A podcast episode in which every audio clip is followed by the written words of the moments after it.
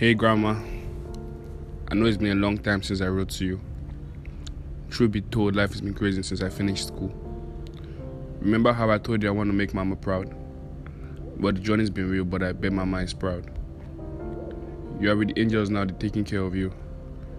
I'm jealous because they're enjoying all that I would. People say there's a reason for everything. The earth's wild and I won't have wanted you to feel this pain. Grandma, I remember all the talks that we had about how I could be successful if I realized my bad. Not close to 30, but they're proud of me. Like just like the smiles on their faces when I got my degree. How are you, Iya? How is God treating you? He's been doing a good job here with all this good news.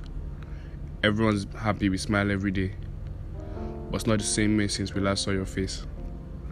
Since we are here, let me tell you about my depression. Young man like me with only good intentions.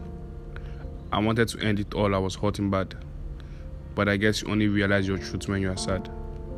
Sometimes I hurt, I don't feel loved enough. Or is this just a feeling that's in all of us? I miss your old knowledge. I miss your wills.